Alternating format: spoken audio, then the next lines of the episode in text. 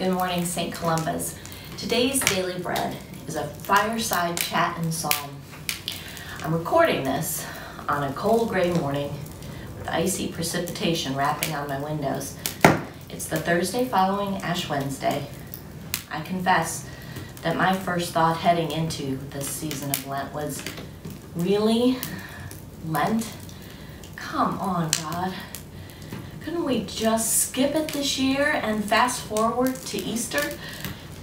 And lo and behold, God answered me. The first thing that happened was that I was copied on an email invitation from Amy Molina Moore to families with young children with instructions for an at-home Ash Wednesday bonfire service and family Bible study. Not only did she name exactly how I was feeling, she gave me permission to feel what I was feeling and a way to enter into this holy season of Lent. Part two of God's answer to me arrived when I looked up the daily office for today, February eighteenth, and found that today's psalm, Psalm thirty-seven, is an instructional psalm which talks about letting go of worry and anger. Two of the things I had written down on a piece of paper and tossed into our family Ash Wednesday bonfire last night. I share this all in part because this was also a powerful reminder to me that when I'm feeling like I'm at the end of my rope and the way forward seems too hard or unclear, letting God know can really help. And if words fail me, there's a beautiful book of scripture filled with some really good words that might just do the trick.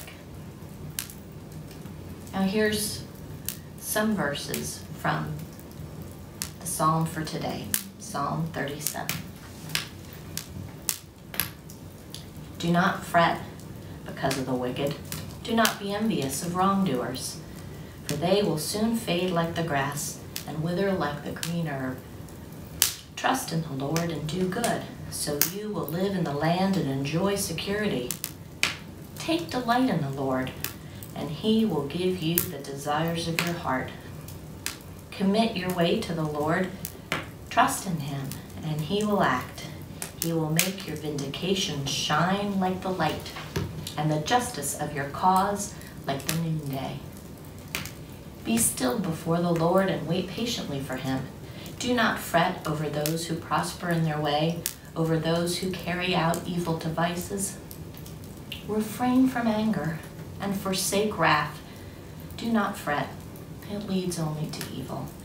For the wicked shall be cut off, but those who wait for the Lord shall inherit the land.